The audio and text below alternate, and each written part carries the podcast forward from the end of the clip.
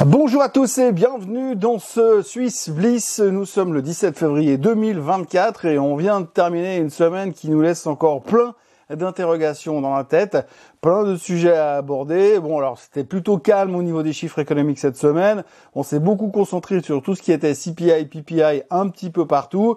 L'un dans l'autre, on a une bonne semaine compte tenu des chiffres qui sont sortis. On aurait pu craindre euh, quelques prises de profit un petit peu plus violentes que ce qu'on a vécu. Mais l'un dans l'autre, on s'en sort pas trop mal.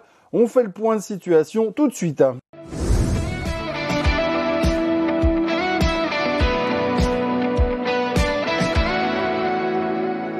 Alors tout d'abord, la première chose qu'il faudra noter, c'est les chiffres de l'inflation aux États-Unis qui étaient plus forts que prévu. Donc si on part du principe que le mois dernier, elle était repartie à la hausse, eh bien cette fois, elle continue à monter. Alors première déception, cette fois, on a complètement admis le fait que les taux seraient baissés, oui, mais plus tard. Hein. Donc là, on est plutôt en train de parier sur juin pour les plus optimistes. Donc on a dû digérer cette première nouvelle qui aurait pu être pire, hein, puisque finalement euh, on a perdu 1,8% sur la séance ce jour-là sur le Nasdaq. Et à la fin de la journée, tout le monde était là en train de se dire bon ben 1,8%, faut peut-être acheter. Hein. On est à des niveaux hyper bas, donc ça vaut la peine de profiter. Et puis n'oublions pas qu'il y a toujours le FOMO, hein, la peur de rater le train, le fear of missing out. Donc du coup, le marché est reparti à la hausse directement derrière. Euh, on a eu une pas trop mauvaise journée ensuite, et puis après on s'est dit bon, ah, le CPI c'est pas si important que ça. Finalement, l'inflation, euh, elle est quand même bien euh, beaucoup plus basse que l'année passée si on compare sur une année. Bref, on s'est auto-rassuré on a fait de la pensée positive et on s'en est pas trop mal sorti. Et puis, on a eu ensuite euh, les ventes de détail qui, elles, ralentissaient. Donc, du coup, ça a corroboré un autre scénario qui nous disait que finalement, bah oui, si les ventes de détail ralentissent, ça veut dire qu'effectivement, potentiellement, et à un moment donné, ils vont devoir baisser les taux pour redynamiser l'économie. On connaît l'histoire. J'en ai déjà parlé vendredi. En gros, euh, bah, on s'en est pas trop trop mal sorti. Et puis, de nouveau, autre problème. Vendredi, on a eu le PPI aux États-Unis et là aussi, plus fort qu'attendu. Alors on sait l'histoire du PPI. Hein. Le PPI c'est l'antichambre du CPI puisque d'abord on fait les prix à la production et puis ensuite on les vend. Et ben dans cette phase-là, si les prix à la production ils augmentent, bah, assez logiquement normalement on va les vendre plus cher, donc du coup il va y avoir une inflation derrière. Et donc, euh, ce sera pas positif. En tout cas, ça devrait pousser encore une fois le CPI à la hausse. Donc, du coup, euh, mauvaise nouvelle supplémentaire vendredi. Alors, ça a baissauté, hein, c'est pas la panique non plus. Mais il faut dire qu'effectivement, il y a comment, il y a eu deux, trois commentaires négatifs. Alors, autant, alors autant jeudi, on a eu euh, le patron de la Fed à Chicago qui est venu nous dire que ouais, ça allait bien se passer et que lui, il était plutôt confiant et puis que finalement, les chiffres du CPI, c'est pas si important que ça parce que eux, à la Fed, ils regardent ceux du PCE. Mais autant euh, vendredi, on a eu Monsieur Bostich qui est venu dire que lui, il n'est pas du tout, du tout, du tout convaincu que l'inflation américaine va en direction des 2% comme prévu et comme désiré par la Fed. Donc du coup, ça met un petit peu la pression et ça met un petit peu le doute.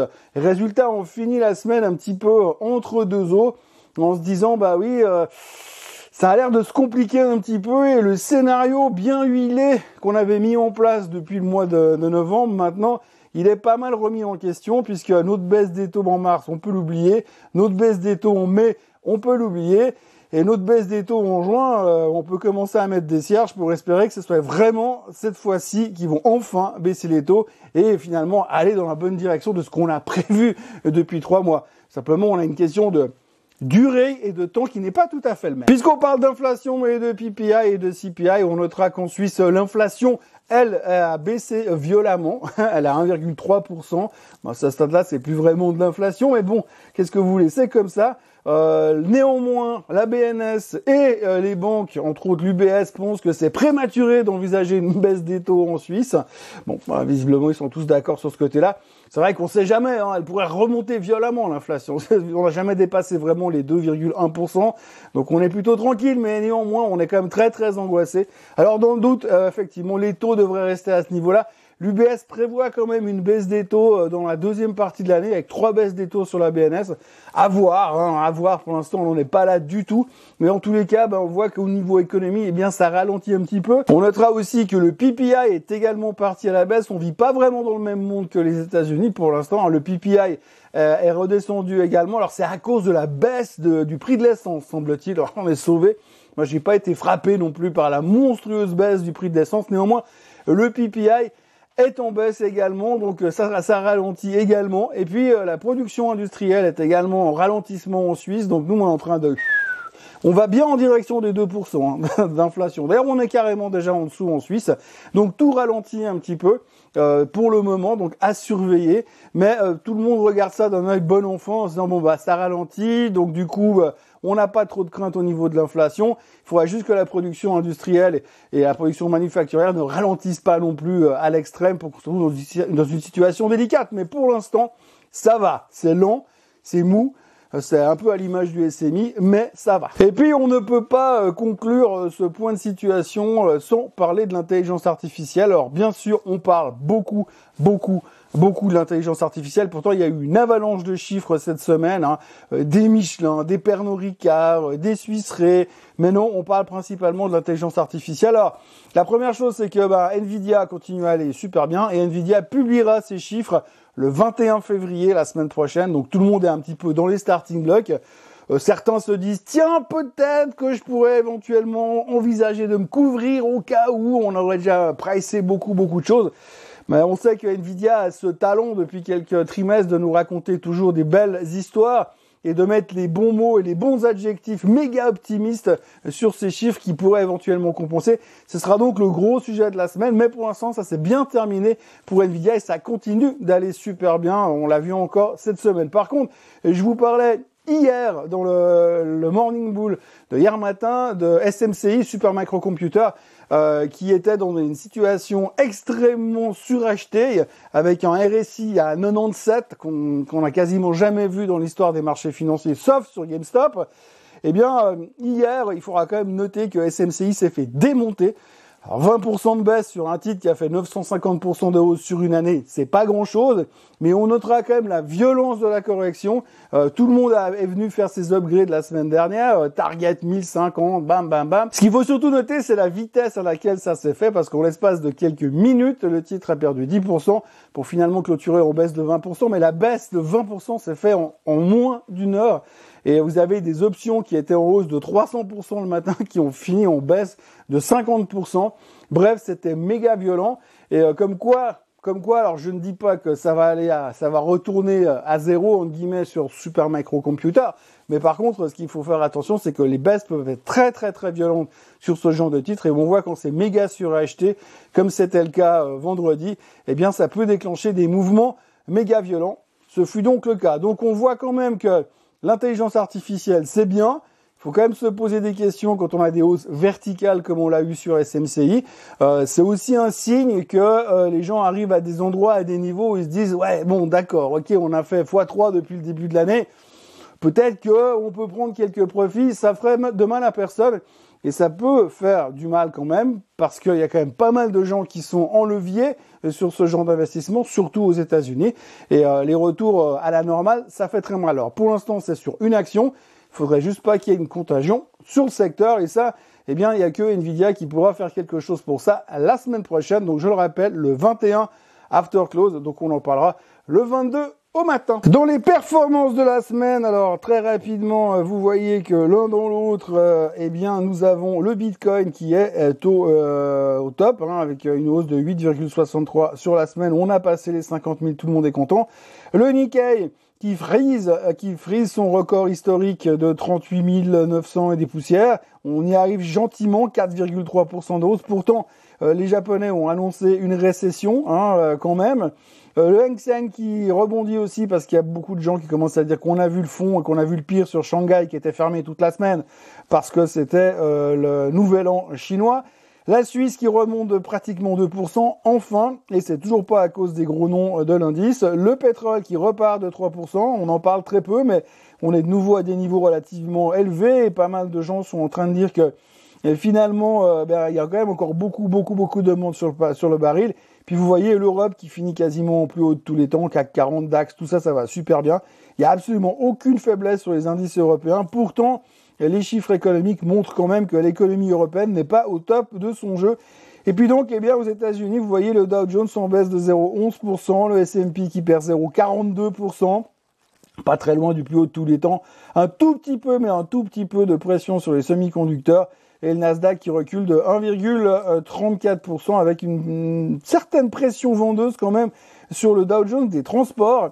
Alors là, il faudra faire attention parce qu'on dit quand même que euh, souvent l'indice des transports il bouge euh, avec le Dow Jones normal, donc c'est peut-être aussi un signal qu'il y a quelques quelques signes de faiblesse qui sont en train de s'identifier, d'apparaître gentiment dans le marché américain. Les performances du SMI, c'est Sika qui l'emporte, Sika qui a publié des bons chiffres, on y reviendra tout à l'heure.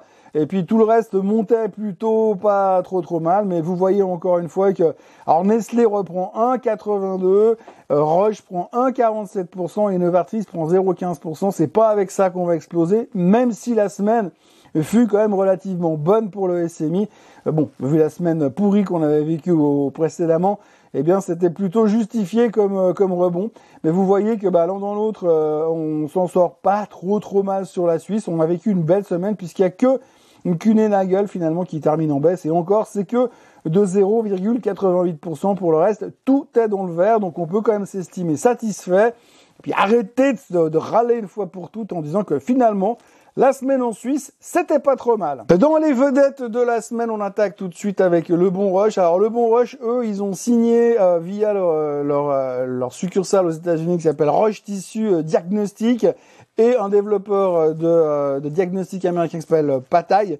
Eh bien, ils ont conclu un accord de recherche tenez-vous bien, dans le domaine de l'intelligence artificielle.